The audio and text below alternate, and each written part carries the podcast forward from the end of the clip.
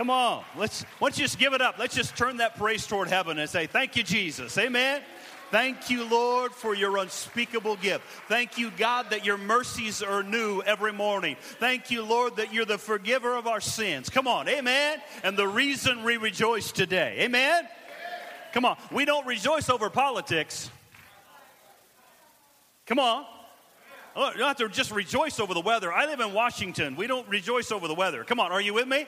Come on. But but I rejoice because my name is written in the Lamb's book of life. Amen. No matter what's going on around me, there's a joy in me because I know my eternal reward. Amen. Come on. Amen. Amen. You can be seated. Man, it's dangerous in here this morning. Come on. Praise the Lord, Bishop, Pastor Brian. Thank you so much for the honor. Uh, it's an amazing thing that your pastor would say, I want a guest in the pulpit on Father's Day. So I better not mess things up. God help me not to mess things up, right? Come on. Amen. Amen. Before I, I you know, get rolling too much, I want to just say thanks to all the guys. What a great time we had Friday night, Saturday morning. Your heart for the Lord inspires me.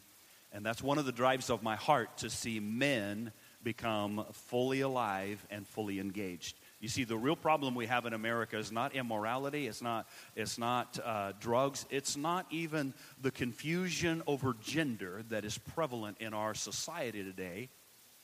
It's not a Republican issue or a Democratic issue. Come on. It's not a Democrat issue. It is a fatherlessness. Come on. That's the issue in America. Are you with me today? Are you with me? So, guys, as you get those devotionals, those, those were designed uh, to not go through alone. In fact, in the, in the beginning of it, you're going to hear you need to find a compatriot. You need to find somebody that you walk through that uh, 50 days, five day week, uh, 10 weeks with, and it helps you do life together. How many know we're not designed to do life alone? Come on, the Bible says, He who isolates himself rages against wisdom, but isolation doesn't mean an absence of people sometimes. You ever been in a crowd and felt all alone? Am, am I the only one? Come on, right? Right? You can, you can be doing life not with someone else, but when you are with someone in life, not just in marriage, but in life, you're doing life with people, they make you better. Come on. Pastor Brian makes me a better man. Come on. Amen. He's making me a better man, and I'm, and I'm grateful for that. Uh, very, very grateful for that. So um, there you go. That was free. Then we get started. But before I do, uh, if you haven't met me, my name is Dwayne. I am from Washington, the state, not the chaos. Okay, so I want to be very, very clear. I'm from uh, Washington, out west, and uh, I am very, very honored to be with you. We were here back in the fall. had my mom and my younger sister with me at the time. Had a, had a wonderful time with you, and uh, my heart, I just felt like I was family when, my, when, I, when I entered in. When I walked into the house, I felt like I, am I'm for family. Now, now, part of that is because I was born in Richlands, Virginia. So maybe there's a little, uh, I'm, I'm, close to home, but, but I thank God for God's family. And, uh, and today it is really just a deep honor for me uh, to have my cousin Garnet and his wife Jacqueline with us today. Uh, would you just, just welcome my family? So honored, so honored. And um, we, uh, we, we, just got connected on Facebook this last, uh, I don't know, maybe the, within the last week, Jacqueline and I did. And it's like, uh, and I hadn't seen each other for, since the 70s. And uh, until we met uh, once again out here on the sidewalk. I mean, that's a special time. Amen?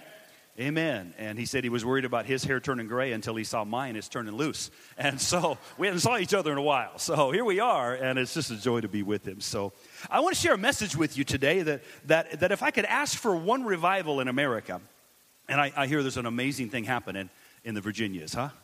Come on, hearing some great, great, great stuff. Uh, just reading of another one happening in, I think it was North Carolina uh, yesterday. Uh, started out with a couple hundred people, and now I think Friday night they had 5,100 people under a tent. 80 people came to Jesus. Uh, there's some things happening. Amen? Amen? And, and I'm very, very excited about that. But, but boy, I want to say this in the right way uh, pastor visited Brownsville Revival twice that he told me. I was in the Brownsville Re- Revival uh, many years ago as well. And um, Brownsville today, where there was the revival, is nearly a ghost town. It's, a, it's a, just a small contingent of people that used to attend, and they're struggling with defaulting on their mortgages of the buildings they built during the revival. You see, now, now I'm, I'm, making a point. What, what I want to say to you is I want to see a revival that goes from glory to glory. And, and the secret of that does not lie in a title. It does not lie in a pastor or a minister or an evangelist. The secret for that lies in you and me. Come on.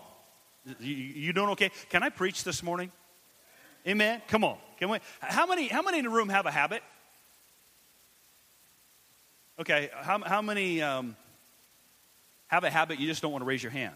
Yeah, there you go. Okay, come on. How, how many know? Anybody have a, a, a habit you kind of wish you'd get rid of? There's a few. There's some confessions. Really good for the soul. All right.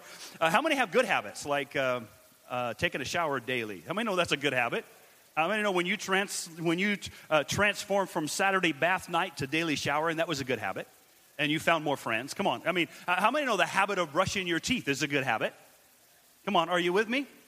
And, and, and, and we have other habits too. We usually hear about the habits that habit slash addiction that, you know, things that we'd like to, maybe we have a, you know, I have a habit I probably should get rid of, and it's ice cream at night.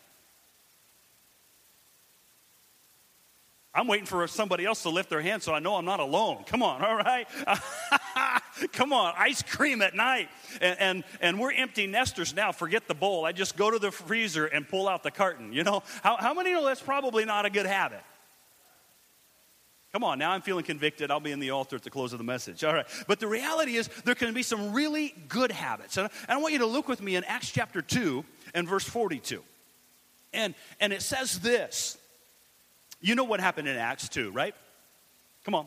The Holy Spirit descended for the first time in a group in the upper room, and uh, I've had the privilege to be in that upper room, and uh, which was amazing uh, a number of years ago when we went to Israel.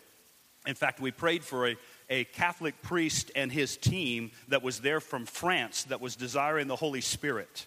And God did a powerful work in their lives. And someone said, Well, did they, did they receive the baptism with the evidence of speaking with other tongues? And I said, I don't know. They were speaking in tongues when I met them. They're French. you know what I'm saying? So I don't know what happened, but I know they were receiving something from God in that upper room. And how many know it's not just contained in the upper room, but the Holy Spirit hovers throughout the earth? It is He, the third part of the Trinity, that we sense today. Come on. Come on, he is among us. He, when two or three gathered, he's in our midst, right? And he's not only among us, he's in us. If you believe in Christ, come on. If if you have an authentic faith in Christ, the Holy Spirit lives in you. Come on. And the response of the Holy Spirit living in, the response of the church was this. And it says this, and they what? Continued steadfastly. Does that sound like a habit? Uh, some translations say they devoted themselves. How many know going to church should be a good habit? Come on. And that, that's exactly what it said. And they continued steadfastly. They have a habit of listening to the teachings of their leaders, the apostles' doctrine, right? They had a habit of fellowship. And how many know uh, who you're hanging with will determine your future? Come on. Come on, I love to be with people of like precious faith. Amen? And he says, the fellowship and the breaking of bread, the communion together. Come on, and what? And prayer. I'm going to know prayer is a good, a, a good habit. Come on, give us this day our daily bread, Father. Come on, prayer is a good habit, and it should be out of relationship, not out of need. You know, some Christians, the only way God can get them to pray and is have them have a problem, so they live in constant crisis so God will hear from them. Come on, it's, it's more than a crisis, it's more than a need, it's a relationship. And so it says they continued steadfastly. In other words, it was their uh, habit after the Holy Spirit went to work on them that that, and I call this the four pillars of the church. And, and so how many know this is really, really important? Now, out in Washington, we have Christians that are known as creasters. I know you probably don't have creasters here, but it's those Christians that only show up at church on Christmas and Easter. You with me? Twice a year. In fact, when I pastored, when, when I pastored the church there, in my hometown, and, and where I grew up in the church, uh, sometimes I was shocked to read the obituary and find out some people that claimed our church as their home. You know, I had only seen them one time in 20 years, but that was, that was, they were members of that church. Come on, are you with me? See, see, when the Holy Spirit's at work, there should be a habit of gathering together. I'm talking to somebody today. All right, are you with me? Now, I want to show you something in Exodus chapter 19. I really, I'm just, I want to lay a foundation and, and, and I want to share a few thoughts with you today because I want to talk to you out of that. I want to talk to you about that habit of obedience. Just went quiet in the church, didn't it? Let me try that one more. Let me try that over here. I want to talk to you today about the habit of obedience. Come on, are you with me? All right, all right. I'm just going to come over here. All right, these guys are doing all right. Get this in Acts chapter 19. Now we know what happens in Acts chapter. I mean, sorry, in, in Exodus chapter 20 is we find the ten um, recommendations, don't we? We find the Ten Commandments. Anybody with me? Right? Right? Written in tables of stone. We understand that it was a guideline. Is everybody with me? But I want you to see this in, in Exodus chapter 19. Now, therefore, I'm reading out of verse number five. Now, therefore, if you will indeed, now I want you to catch this. If you will indeed, what are the next three words? Obey my voice. Now, where, that was often missed, it says, and keep my covenant. Come on. But how many know if I'm going to keep the covenant, it starts with obeying the voice of God? Somebody with me? Come on. Then you shall be a, oh, come on, I like this part. You'll be a special treasure. Pastor CT, I'm a special treasure when I'm in covenant with God and obeying his voice. Come on. I'm the apple of God. I'm his favorite. Anybody else? Come on. I'm his favorite. Man, God loves me. He actually, he loves me when I fail too. His love is the same. Come on. But he's saying, You will achieve everything I wanted you to achieve. You will be a special treasure if you will walk in obedience to my voice. That's what he's saying, right? You'll be a treasure above all my people, for all the earth is mine. Isn't that powerful? And you shall be to me a kingdom of priests and a holy nation. These are the words which you shall speak to the children of Israel. Now, how many know that that got translated oftentimes into a, a, an outward list of commands? Now, I was raised, the church I, I ended up pastoring, I was raised in, and we made radical shifts in that church. I was raised in the don't church. Anybody else? See, um, my righteousness was measured by what I didn't do. Right? I didn't smoke. I didn't drink. I didn't fill in the blank, right? In fact, I was raised in the church, Pastor, you don't go to movies. Now, now, when you really analyze it, we were hypocrites because we waited till it come out on video and watched it at home. Anybody? Come on. But we didn't measure that. In fact, I was raised in that don't church at such a level. The first movie in the theater I saw as an adult was with my wife and my two girls, and we went out of town to see it, and it was called The Lion King. That wasn't that many years ago, was it? So here's a guy that came out of something that, that was an outward command, or if you will, tablets of stone. Come on, are you with me? See, God was never after an external drive, God is always after our heart. Somebody with me? He said, If you will obey my voice and keep my commandment. Now, now here's the problem. I don't think I have it on the screen, but, but in James chapter 2, verse 20, uh, it says faith without works is so I gotta, I gotta do something about it, right? Let, let, me, let me say it in this way. So talking about obedience, a habit of obedience. If I'm out here on the interstate and I'm in the fast lane standing in the fast lane on the interstate and I really believe the semi's coming barreling down on me, I will do something. Come on, right? If not, I'm roadkill.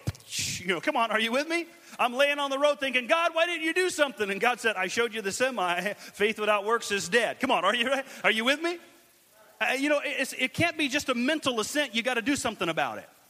Come on, right, right. God can speak to you that you need to get something right with somebody, and you can go away telling Pastor what a great message it was, but nothing changes until there's a step. And the step begins from the heart. Is somebody with me, right? right? In Colossians 2, verse 20, in the New Living Translation, it says this just laying a foundation. I'll let you out by 2 o'clock, I've guaranteed. Okay, just kidding. You have died with Christ, and He has set you free from the spiritual powers of this world. Come on. So, why do you keep on following the rules of the world, such as don't handle? Do you see that? Come on. Don't taste, don't touch. Such rules are mere human teachings about things that deteriorate as we use them. You with me? These rules may seem wise because they require strong devotion, pious self denial, and severe bodily discipline, but they provide no help in conquering a person's evil desires. Right? Now, now, now, now, now, now get this. Jesus, Jesus took the Old Testament, right? In the Sermon on the Mount, and he just took the commandments and he just brought them right down to our heart. Did he not? What, what did he say? He said, you know what? You guys have been told, you know, um, not to kill. Most of us have held that up, except for hunting. And some of us have even been successful there. Come on, are you with me? Come on. But the, the, the, reality is we've done pretty good with that. But, but Jesus said, no, no, it's not just about not killing. If you're angry with somebody without cause, it's equal to murder. What? Well, let me go just a little bit further. He said, you guys have been told don't commit adultery. But let me take it just a little bit deeper because I'm really after the heart. If you look on a woman with lust, it is equal to adultery. Getting quiet in the church all of a sudden, right? Come on, come on. Because I, listen, I can live my life not committing adultery, but if my heart isn't right, Come on, that marriage certificate that I have, okay, with my bride Jana, 36 years we have together, is not strong enough to keep me from committing adultery on her. If there's not a heart connection that will cause, that will result in a walk of obedience, oh, come on, walk in obedience, come on. And that was God's, God wants my heart. Can I just go a little bit further? The don't church people were some of the meanest people I ever met on the planet. Because they were so quick to judge what they were good at that I failed in.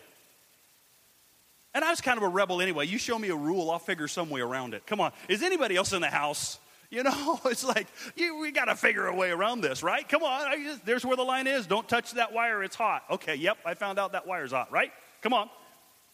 See, the scripture says it in this way.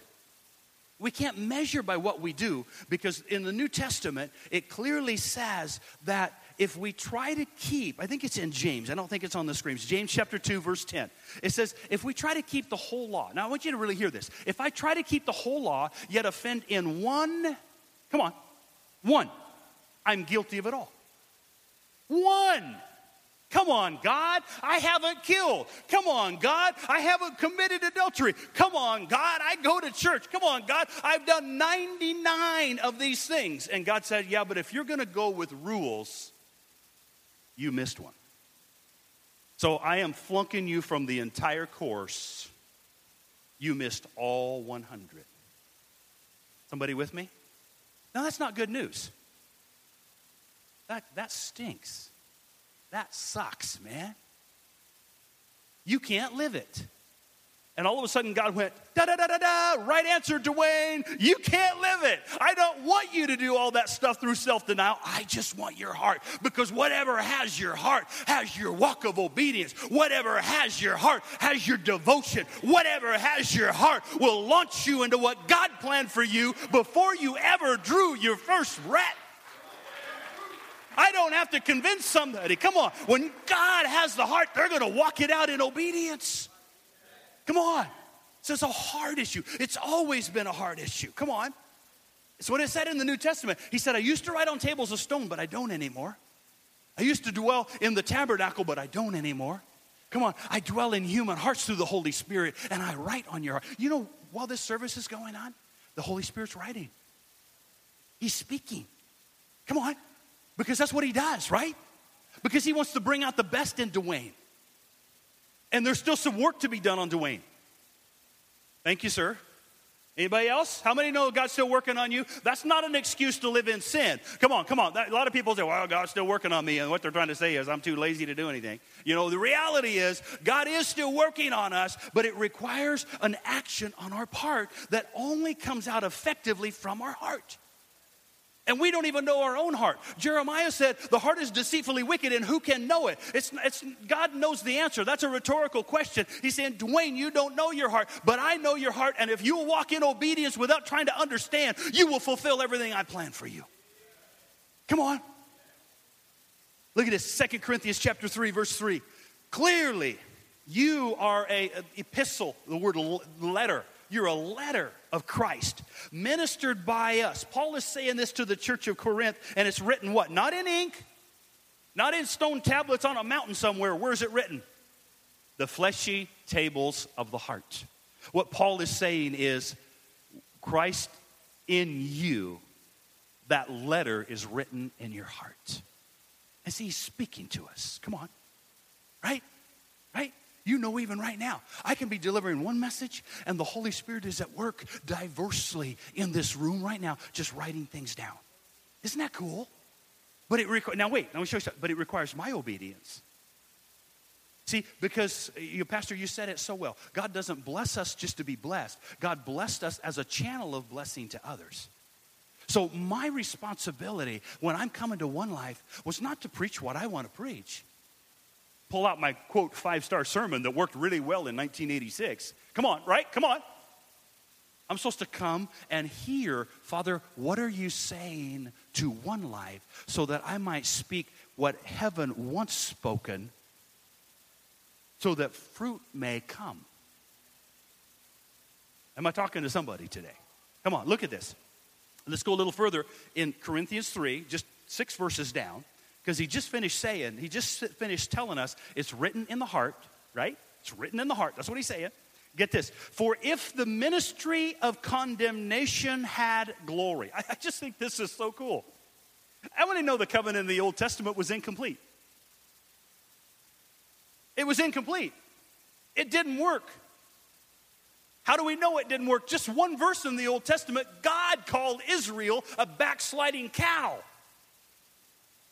Am I telling the truth or not? I think the word was heifer there, wasn't it? A backsliding. How'd you like to be? Yeah, a whole nation's called a backsliding cow. Because God was always after their heart, not their external circumcision and remember the Sabbath. Come on, are you with me? Not, it's not, the Old Testament was outside in, the New Testament is inside out. There is a flow of river that comes out of your heart. That's why God is after our heart. Come on, are you with me? Are you with me? You see, you, you see what I'm saying? So he said the Old Testament was a ministry of condemnation. You know why? I, anybody else that just, I felt condemned most all of the time in the don't church. I literally, I mean, I'm just preaching my heart to you. I would go home after Sunday thinking, God, I hope I can hold it together till next Sunday. God, I hope I don't accidentally say damn or something during the week and end up not making heaven. Come on, is somebody with me? Now I just said it and it probably got recorded.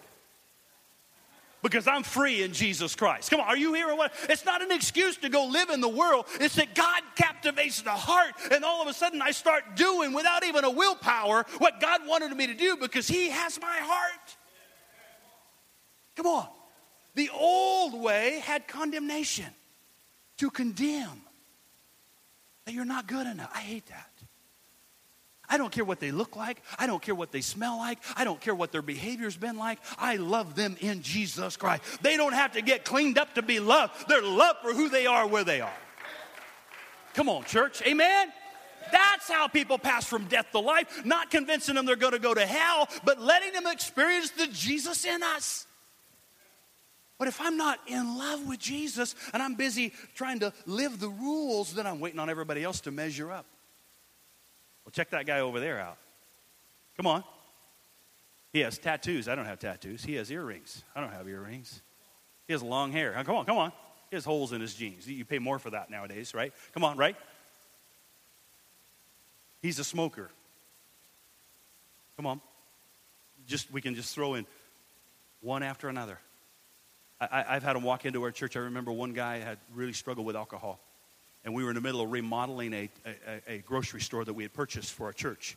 And there was a big sign outside, and we had taken the front of that sign off and was peeling the vinyl off. And we had learned that if you use a torch and just heat the vinyl, you can peel it really well. And he wanted to help. The problem with Ken was he was drunk. He burnt my hands a half a dozen times because he couldn't hold the torch still. Come on. And I kept letting him help. I just learned to get quicker. Because I'm not going to condemn Ken, somebody, because I come out of the don't church. And we loved Ken into the kingdom. Come on, somebody with me? I can go on and on and on.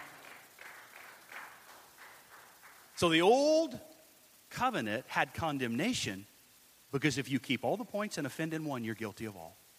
And that is the end result. The end result, do you know what it is? We can't do it. Paul said this Paul said, I have learned that when I'm weak, I'm strong. The man who could quote the first five books of the Old Testament, hello, the upper crust of Israel, a Hebrew of the Hebrews, come on. And he said, I'm, I'm not all that in a bag of chips. He said, I can't do it.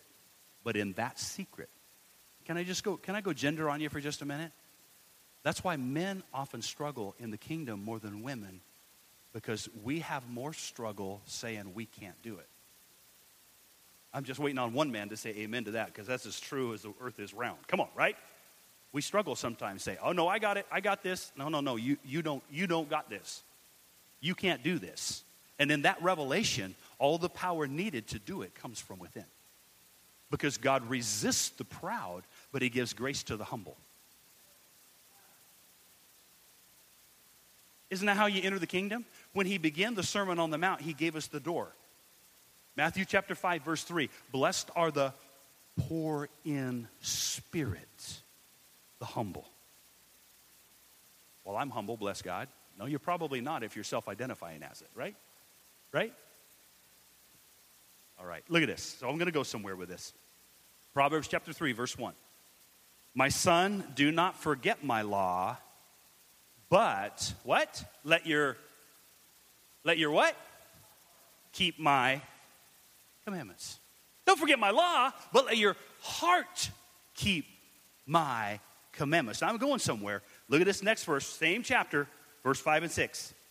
Trust in the Lord with all your and lean not on your own.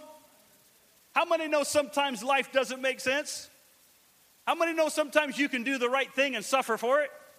Do I have any friends in the house? How many, how many know you can be on the right track and all hell breaks loose around you? Come on. Lean not on your own understanding, but in all your ways acknowledge Him, and He'll do what? Direct your path. That's what I want to talk about. Here's, here's what I want to talk about. Because when it, and it comes to the heart, the word does not come externally. It is not a bunch of rules and regulations. If you're trying to live in the Christian world with rules and regulations, it's going to mess you up every time. You will lack the love of God, you will lack the grace and mercy of God, and you'll just be messed up because you see the lie, you see other lives and the world through rules and regulations. But if you will let God begin to do what He wants to do on your heart, He will keep working on your heart, and then there will be a corresponding obedience out of that heart that will cause you to fulfill everything that God has called you to do. You with me? I mean, it's just like this thing just blows up inside of me when I realize it. Now, let me, let me explain how this thing works. The word of the Lord comes. In the beginning was the Word, John 1, right? The Word was with God and the Word was God. Nothing was made without Him. That's talking about Jesus was way before He came to earth in the gospel. Somebody with me, right? It was the Trinity, the Godhead, right? God the Father, God the Son, and God the Holy Spirit. And see, He's at work today. So the Word comes. Now, it comes in many ways. Thank God we have the Bible. Come on. And we should be living daily in the Word so we know what it says. But how many, you, you, ever been just reading and all of a sudden you've read that passage a hundred times and all of a sudden that passage comes alive and gets inside of you? You ever read through that passage and read through it and read through it? All of a sudden you read through it and you find yourself weeping. Come on, come on. You're weeping and saying, God, please forgive me. Oh, my Lord. And there was a fresh revelation of something that just happened. Isn't that powerful? Or, or sitting in a service like this when even right now God's speaking and dropping nuggets in your heart. See, now, now and here, here's what happens. In, in America, one of the travesties of the American church is we have what we call mental, what I call mental assent. One of the three travesties of the American church, one of them is mental assent. And what I mean is, that was a good word. I have the right words. Great preaching today, Pastor. You see, a sermon will not make us better. I have no illusions that the message I delivered today is going to make you better. What? Can we go early for lunch then? Can we beat the Baptists? well, you know, let me, let me go a little further. It's your response to the word that brings change. Right? Right? Be not forgetful hearers of the word, but doers. That's what he said in James, right? Because if you just hear and not do, deception starts not with anybody else, it starts with me. But when I hear and do, now, there, here's usually where we're hung up. So, if I could ask for one habit, one revival in America, it'd be a revival of obedience. What? That's too simple. No, I believe with all of my heart, America could be transformed with a revival of obedience among the church. I believe that. Everything in me believes that. I see that because, oh man, I just, can I just unload? Look at this. The word comes and then it requires a response because faith without works is dead. You see, faith is the cadaver. Faith is the dead body in the casket. The works is the breath of God that brings life. My faith is dead until I do something with it. Somebody? So the word comes, then I move in obedience. And then I have an experience. It's really a threefold cord of Ecclesiastes. I grew up in church. I grew up in the don't church. All of a sudden, one day, I've been going to that church. In fact, I, I, I love to tell people, hey, I, I, had a drug problem when I was young. My mom drugged me to church three times a week, you know. I mean, I was uh, four times a week, actually, you know. And so Sunday morning, Sunday night, Tuesday night, and Friday night. And, and, and going to church, going to church. But I remember in junior high, one day I walked into church, and pastor was preaching right at me. There might as well not been any. Come on, anybody else had the experience? Might as well have been nobody else in the building. Man, he was preaching right at me. What was going on? The Holy Spirit was at work. What in my heart? Man, what is going on? I'm weeping. I'm in junior high school. I run to an altar and give my heart to the Lord. Now, now I could have wept and everything had I not moved into conversion. Had I not moved to receive Jesus, come on, there would have been no experience. The experience is salvation. Come on, are you with me? And, and, and, and, then all of a sudden, God's doing a work in my life. Now, I'm just going to tell my story for a minute. Can, can I just tell you my story? I'm in the don't church, right? And then I hear about the baptism of the Holy Ghost. I see people speaking in tongues, and I see people, God using people, and it's just like, wow, and I want that. But, Pastor CT, I'm scared. I'm scared to let my tongue loose because I'm afraid some cuss word's going to come out of my mouth. And then everybody's going to say, We knew he wasn't saved. Literally, it took me months to release myself into the things of God. But when I did one day, whoo, glory, the Holy Spirit began to well up within me and a heavenly language come out of heaven into my life, and my life was transformed. It took me off of a track that was going one way, and God said, Dwayne, this is what I want for your life. Boom, something happened. But listen, nothing would have happened without my obedience. It's a partnership between us and heaven. Too many times we're waiting on God to do something that's our responsibility. Hey, God, I'm praying for a job. How many applications have you put in? I'm just sitting at home praying. That's incomplete. Get up and do something.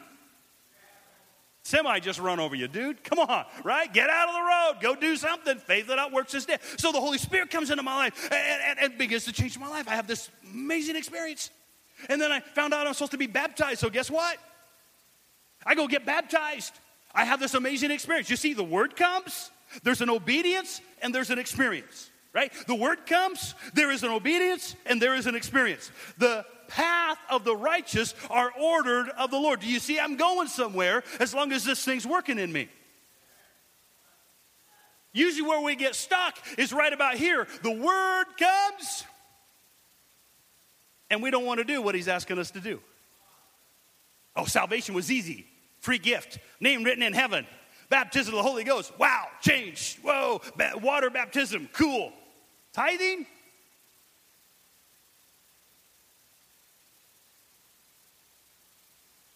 You with me?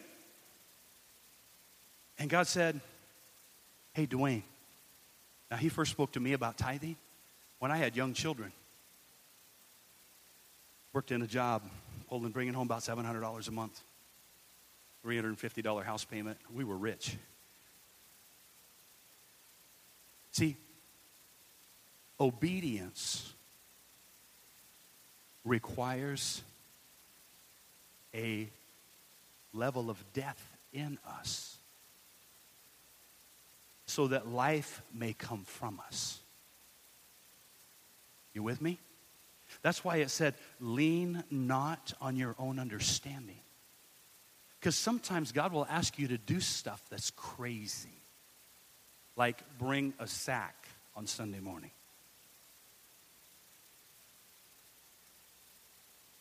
Can I just preach right about now? I can just really, you know, we, we, we're saved, but we measure what God's asking us to do with our emotions. And that's where we get in trouble. Because if you sit down and pencil it out, if I've got $100 and I give God $10, I have less. Come on, somebody. But the reality is, obedience springs me into a life. Now, I'm not just talking about money, right? I'm going to go a whole lot further than that.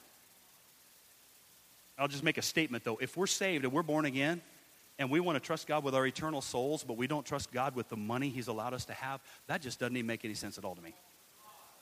I have nothing to gain from that. I started giving, my wife and I give well over a tithe. I love to give it to the kingdom, man. In fact, my wife has to run our budget. If she, if she didn't run our budget, I'd give it all away. I know me. She's generous too. I don't mean she's, you know, a miser, but I'm just talking about, I, I, I, found out there's a gift here. Whoa, God, that is so cool because there became an experience. Whoa, tithe, okay, okay, God, I'm going to tithe, and all of a sudden the windows of heaven open. Come on, the windows of heaven. Not just money, listen to me. Eh, it's not just cha-ching, cha-ching like a cash machine. Come on, it's not that. It's not that, God, I'm giving you money, so I'm looking for money. But I stand before you today on Father's Day, and I have two beautiful girls who are married to two great young men that are involved in ministry. My oldest daughter and her husband led worship on Father's Day today in their church. My younger daughter and her husband are executive pastors on Father's Day in another church. Come on, I stand before you and tell you God's favors on my family. Come on, God's favors on my next, God's favors on my grandchildren because I begin to move in obedience and this thing begins to change not just me, but the very environment around me. Things start happening. But here's where we get hung up God wants us to do it. And we measure what, see, you don't measure what's being asked, you measure who's asking. Do you understand the difference? You, you, you might you know, you, you might come to me and, and, and you might say, Hey, Dwayne, I need my house cleaned today. And I can say, Man, I love you, but find somebody. But man, when my wife asked me to help out around the house, somebody, see, it's not what's being asked, it's who's asking. You see, I believe there's an abundant life we're supposed to live, not just when we get in heaven. I don't believe we're supposed to endure this thing down here. I believe we're supposed to stomp on our circumstances. I believe the Bible says I'm not just a conqueror, but I'm more than a conqueror. I believe that the Bible says that He put in me rich gifts that are supposed to affect the, the world and leave a legacy. Come on, somebody with me. I believe He called me to that, but they will remain in me unless I walk them out through obedience. Now, we all fail. Can I, can I just go there? We all fail. Uh, I, we all mess up sometimes. The Bible says a just man falls seven times and then rises up again. In my 10 years of tenure as a bishop in the Northwest, I have, have had the, the painful privilege, I think that's how I would put it, the painful privilege of leading three pastors through moral failure. One out of the three came out well. But the other two, it wasn't because of a lack of effort on Dwayne's part. Somebody? And not one time did I judge them when they were down. You remember when the Don't Church brought the woman caught in the very active act of adultery to Jesus? You remember that? Right? Scribes and Pharisees throw this one woman down. You know, she's trying to hold a sheet around her because she was, the scripture says she wasn't just an adulteress, she was caught in the act of adultery. And even in Bible days, adultery took two. Come on. Where's the dude? It wouldn't surprise me if it was a setup and the dude was standing there as one of them judging her. Somebody? Okay? They're busy judging her in her horrid condition. Jesus stoops down and writes in the sand we always want to know what he wrote in the sand. I kind of think he wrote their names and their latest sins. I really do. I, I kind of think that. But, but that, I realized that wasn't the importance. Here's what we missed in that she was on the ground, and Jesus stooped down. He met the woman in her degradation at her level of pain. Somebody? He was always ready to lift them up. Come on. And I found myself there. I just want to lift you guys up. Come on, I want to never, never judge. Come on, can, can you please hear my heart there? Now, I've had to bring discipline too and all of that, but, but what I'm talking about here is a humility that says, God, what are you asking? See, I'm not even waiting on what you're asking me to do. I'm saying yes before I even know. Somebody with me? Because if you'll do that, you live this most amazing ride in Christianity. Do you know why most people church hop and get critical and cause trouble in church? You know why most people do it? Because they're evil? No, because they're off mission. Most people do that because they're bored. They're not busy doing their own thing. And so they get up in everybody else's business. I'm leaving tomorrow, so if I mess anything up, Pastor will take care of it, okay? But do you hear, do you hear what I'm saying? It's the reality is I'm supposed to be on mission. I'm on mission. There's something God wants me to do. And I told the guys this weekend too many Christians die full.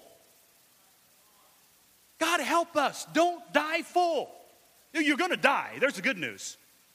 We're all to die. Not today necessarily. Okay, come on. But you with me? We're all to die, but don't die full. What do you mean by dying full? There are dreams, there are visions, there are callings in you that God put in you and God planted there to come out of you through works of obedience. God put them in you to let you walk them out during life. Don't stop short. Don't get condemned over a failure. Get back up. Go do something. Walk this thing out. A habit of obedience. You'll fail again, but I would rather be making mistakes when he comes than doing nothing. Church attendance gets boring without obedience.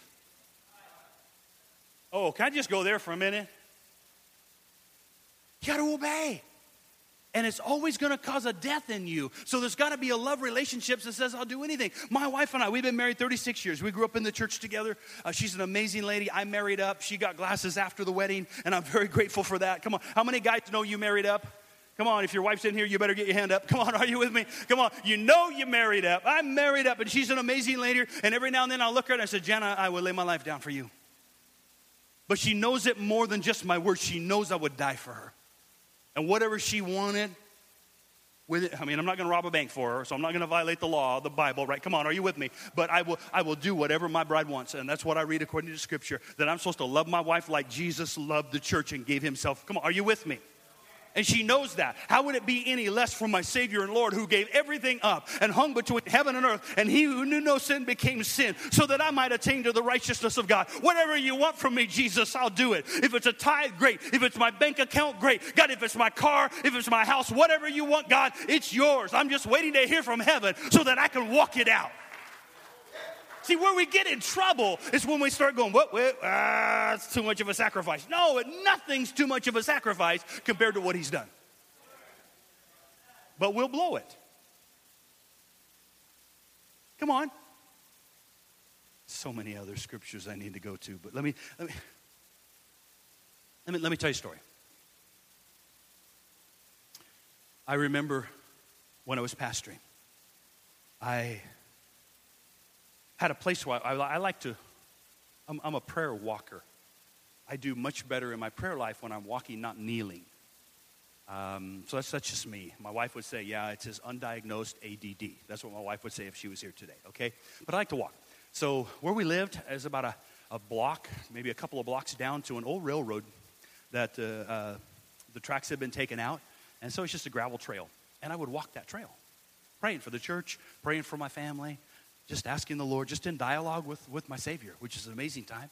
And I would walk that back and forth. I've been doing it for some time. And one day I came back down that trail and I hit the little, maybe quarter mile, less than that, to my house, walking up that old road. And I passed by a house that I'd passed by dozens of times before where an older couple lived. And this older couple, you know, actually the lady was outside uh, doing something in her little garden area. And as I'm walking by, the Holy Spirit says, Go tell her about me. Go take a moment to share the good news. You ever had something like that happen? And I went, see? What? What? What? And I went into fear mode. Did you know fear and faith had similar attributes? Faith looks ahead and sees everything that can happen in Christ. And fear looks ahead and sees everything that could go wrong.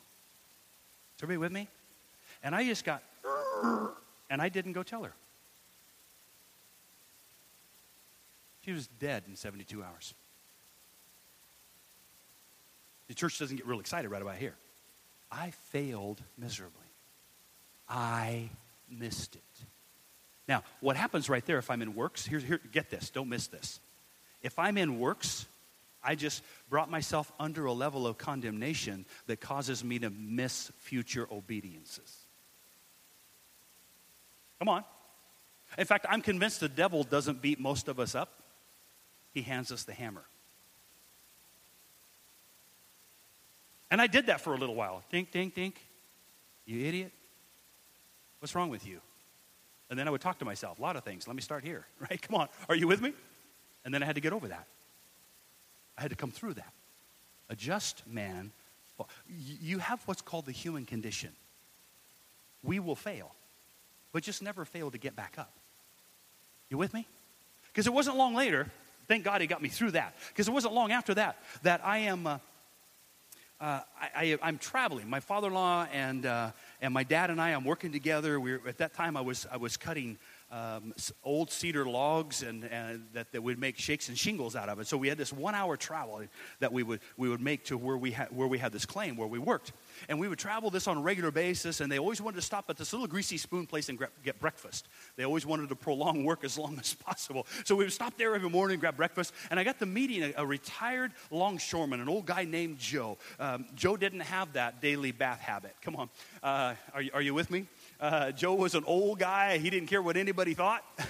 and he would tell you what he thought in a heartbeat. And I learned really quick get on Joe's good side and stay there. Because, uh, man, Joe could chew you up and spit you out. But Joe started liking me. And so we would sit there and, and we would have breakfast with Joe on a regular basis, sometimes three, four times a week. And, uh, and uh, then one day Joe started, wasn't at the wasn't at that greasy spoon and we started asking and joe had, had gotten ill and was put in the nursing home so now we moved from breakfast with him to on the way back from work we would stop by the nursing home to see joe and my father-in-law my dad they just man they just loved joe they just spent time with joe and they, they cared about joe and, and man joe was not open to the gospel i mean if i would have opened my mouth i mean he said Jesus plenty of times, but it wasn't in admiration. You know, are you with me? Um, and and he, he was a mess. And I remember one Saturday morning, I woke up and, uh, and I heard the Holy Spirit say, Go see Joe. I'd never been to see Joe on my own. I was scared to death of Joe without, without my bodyguards. Come on, are you with me? He's like, I don't want to go see Joe. Well, what do you mean, God? And God said, Go see Joe. Go see Joe. I jumped in a car and I drove 30 miles to see Joe. And I walked in and he wasn't in the main area of the nursing home. Oh, okay, he's not here. I'll go down and, and, and uh, see if he's at the, the meal place. And he wasn't there. So finally I found one of the nurses says, Where's Joe? Oh, um, Joe's in his room. And so I head down to his room, and, and when I open the door to Joe's room, he's laying on his, on his hospital bed, and, and, and, and he just raises up and he looks my way. And when he sees me, he breaks into tears, and he's bawling like a child, like, like, like a child. He's just weeping uncontrollably. I run over and I take him by the hand, and he's just shaking, and he said, Dwayne, they almost lost me last night. See, he had almost died. EMTs came and they saved him. And I realized that hard veneer of life that had been through stuff, that had built up this art, you know, this He-Man complex started to break down. And I looked at him and I said, and he said, and he said, I don't know where I would have gone. Ding, ding, ding, ding, ding. Right answer. I got the answer for you, Joe. He just opened the door. Are you with me? Come on, out of obedience. Come on, somebody hear this. Out of obedience. And I walk in, I say, Hey, Joe, do you want to be sure? He said, Yes, I do, Dwayne. I took old man Joe by the hand and said, Joe, repeat after me. If this is in your heart and in your lips, uh, I want you to begin to talk to Jesus. And he begins to speak. And he was born again that day in the hospital bed. And his life went from death to life because God spoke to a heart that said, Go walk this thing out. And went, Oh, my living God this thing works. Now, here's the cool thing it's never dull. It is amazing. Sometimes you do what's right and you get victories like that. Sometimes you do what's right and you get slapped in the face for it.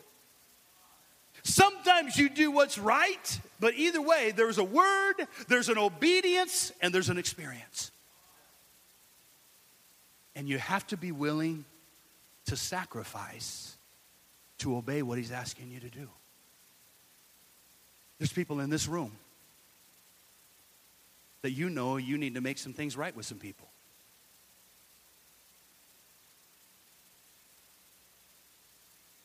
And you know that.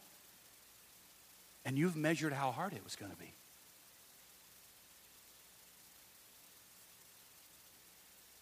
It's quiet in this Pentecostal church right now. I can keep preaching on the shout side, but I just want to camp on the action side. Because, see, the pen of a ready writer, the Holy Spirit, is writing. He's writing on you right now. I could point you out right now and tell you, go make it right. Go humble yourself and don't be vague. Be straight. And I don't care how much they had a part in it. Go tell them you're sorry. Go fix it. Well, what if they don't respond right? See, we measure the next steps and we try to figure out what might happen rather than just doing what God asked us to do. Do you know there was a prophet in the Old Testament that God told him to lay on his side for how long? Three and a half years? It was a long time. It was more than a week. I can't remember the amount. Hey, that's stupid. If God didn't tell you to do it,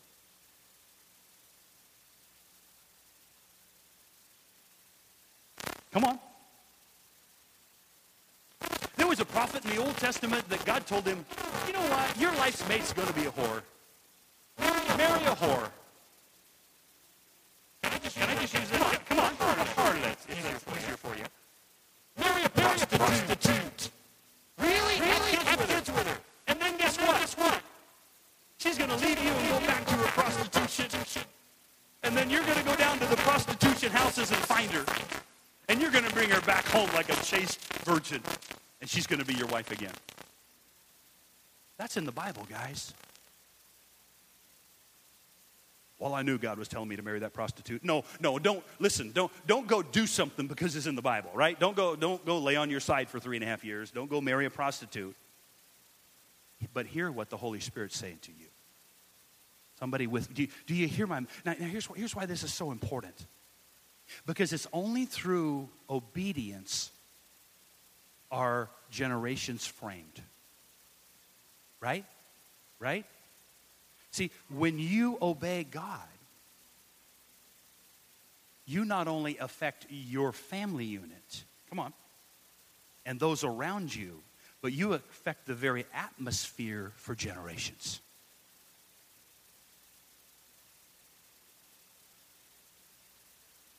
Garnet and I were just talking out on the, out on the sidewalk before we came in.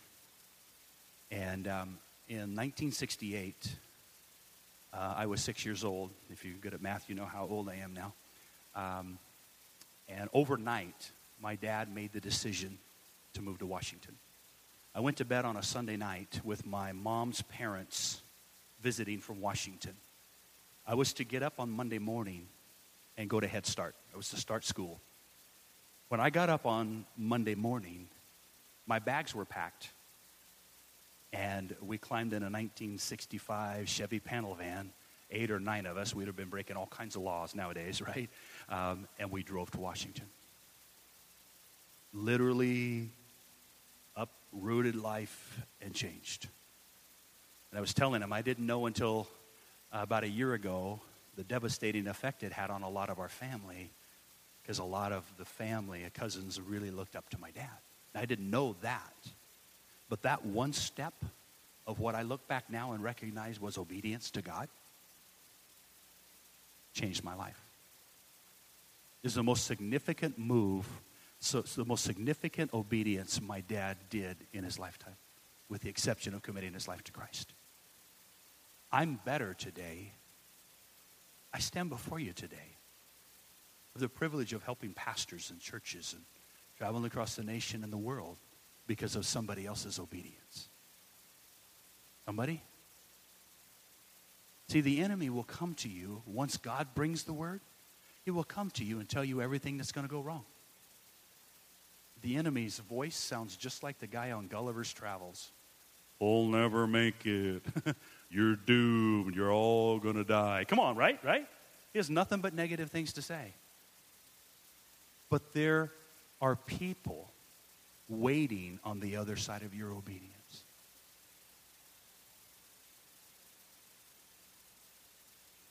Melissa, you obeyed God and you came to this place.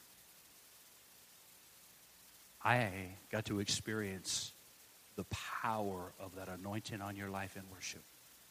And my life was touched deeply because you obeyed God and you came to this house. I don't know how far you guys traveled. I don't know what you had to uproot, what you had to change, but my life has been impacted because you guys obeyed God. Thank you. You see the beauty of that? So we learn to move in obedience. I've got a lot of other scriptures, but I, I, I want to drive this point home. The, the scripture says in Hebrews, the faith chapter, in Hebrews chapter 11, it says, tells us about faith. Now, faith is the substance of things hoped for, the evidence of things not seen, right? For by it the elders obtained a good report. The Bible says um, faith works by love, so love is the foundation, right? Faith and our works, right? Faith and action changes entire generations. It says, by faith, the worlds were transformed. Now, if you don't read that right, you think about the blue marble, earth. No. You know what that's saying? Seasons and generations were changed through our acts of obedience. It's in you. Come on. What's God asking you to do? Don't just tithe when God says give 20%. Can I just keep plowing there? Come on. Come on. Come on. Don't, don't just usher when God said help in the children's ministry. See, some, okay, God, well, I'm going to negotiate with you. God, I know you want me to tithe, but can I tip? See, anything less than complete obedience is not obedience. And he just keeps asking you. Did you know that? I was comfortable, man. I was going to be a state patrolman. That's what I was going to do in life. And Pastor God just got a hold of me when the Holy Ghost got in me. And he says, No, you're not. Pastor, my pastor says, Dwayne, I want you to be a youth pastor. I was 19, man. I was just like, what? Okay, I start, uh, God starts doing something. One night he anointed me to preach. And man, I preached into the house. and then I had a crossroads. State patrolman, you know, that's one week's paid vacation every year. Come on, are you with me? It's like, God, that sounds pretty good. Or the ministry. Guaranteed to be fruitful. Come on, right? Guaranteed to make six figures, right? Um, at least pray for six figures. Anyway uh, but the reality was i began i began to be set on a journey. And then i, I started into that area and then, and then okay now i want you to be a director. I want to be youth director. Okay god i got to go do that. Well that was a that was a, a monetarily a step down from, my, from a good job to a guaranteed income of $200 a month Bless God, we're rocking now. Come on, are you with me? But God, here we go. We're going to go do that. And we get in that for a while, and then and then God says, "I'm calling you back to your home church." Oh, here we go. My first week's paycheck was $86. Here we go, God. You know, or something's happening here. And I spent 20 years there, and one day I drive into the pulpit or drive into the parking lot of our church, and I knew at that moment I was no longer belonged there. I drove into that and I knew this is somebody else's place. God, you're saying something to me. And I argued and I wrestled with God because we get comfortable. Come on. I had a salary now. We had a, I was known as the pastor of Willapa Harbor. We had things rocking. We had a 20,000 square foot grocery store that had been renovated and it was being used for a community center. And, and God was doing some great stuff. Friends from high school were getting saved. Come on. God was doing great things. And God said, Hey, Dwayne, do you remember that obedience thing? Get behind me. come on, God, I'm comfortable. I got everything I need. And God said, No, come on. And six years ago, He said, Just step away from it all. Move away from your grandchildren, move away from your, your income, and go trust me again. Come on. What? You see, I'm saying that not to tell you what a good guy. I'm a mess on the best day. I'm waiting for an amen. Nobody gave an amen, so you don't know me that well. Okay, but I'm a mess on the best day, and I need Jesus. I'm telling you both my failures and times when I obeyed God. But I, my wife and I, we have been willing to walk this thing out, and we decided the only way we're going to die is empty. I have decided, God, I'm, You asked me to, and I'm going to give you everything I've got to do it. I'm going to do it, God. And sometimes it costs some stuff, guys. There will be pains, there will be misunderstandings. In fact, I believe with all of my heart to do what God's called you to do, you've got to be willing to be misunderstood in your generation. You've got to be willing to just, I don't have to have everybody think I'm all that in a bag of chips. God, I just want to do what you're calling me to do. I don't want to be just stuck here in a Groundhog's Day doing church and attending church. I want to be launched into mission and doing what you've called me to do. And I believe every person in this building feels the same way. I believe every person in this building, there is something in you that God is calling you to that is greater than just coming to church. I'm not discounting it. That's our foundation. Come on. Okay. I got to wind it down. Because if, if you're going to beat, beat the Baptist to the buffet line, right? Just kidding. If any of you know me, I'm just kidding. Melissa and husband, Walt, we shook hands twice. See, I told you I'm a mess on the best day, Walt. I came a long way, settled in, been obedient. I, here's what I do know spiritual daughter. I do know that. But there's some dreams in you. There's some deep dreams that have been delayed, even. Okay? Uh, been some real pain along the way, too, but there's been some deep dreams that have been delayed. And you're coming into a season of seeing these things speedily answered. I, I don't know how to, I, I don't even know how to describe that. I'm just going to tell you what I feel. And I felt that during worship. It's just going to happen so quickly and with less effort than you've been putting forth. The favor of God, because you've put so much effort in trying to make this thing happen. And it's almost as if you're going to take your hands off it and it's just going to happen. And you're going to, oh, oh, God. But it's going to be a response to the fact that you've been obedient to the voice from heaven. You're here by God's will. Don't let anybody tell you otherwise. You're here by God's will. Um, you're just setting the atmosphere of this house through your worship. Amazing, right? Come on, amazing, amazing, amazing gift from God. Amazing gift from God. But all your worries and concerns are going to be answered, and you're going to see a speedy answer to that which you've been praying for. Sense that, I see that, I recognize that in your life. Is that all right? We doing okay? Everybody doing okay? Praise the Lord. The season of this church, one life. When I was here last fall, I said if I lived in this area, I would, this would be my church and that would be my pastor. Um, I want you to know that. The season of this house is coming into its greatest fruitful season you've ever known. In fact, if if you're here, if you're here and you have children that have wandered away, I want you to stand to your feet. If you have children that are not serving the Lord today, that you're believing or returning to the kingdom, I want you just without hesitation come to your feet because I want to agree with you. Come on, I want to agree with you. Come on, look look at this. Look at this. Come on. Give you a moment. Would you would you just take a moment with me? I'm going to pray for you guys. I, I believe, and I want you to begin to call out their names, and I'm going to pray in Jesus' name. Pastor, we doing okay? Are we all right on time and everything? Okay.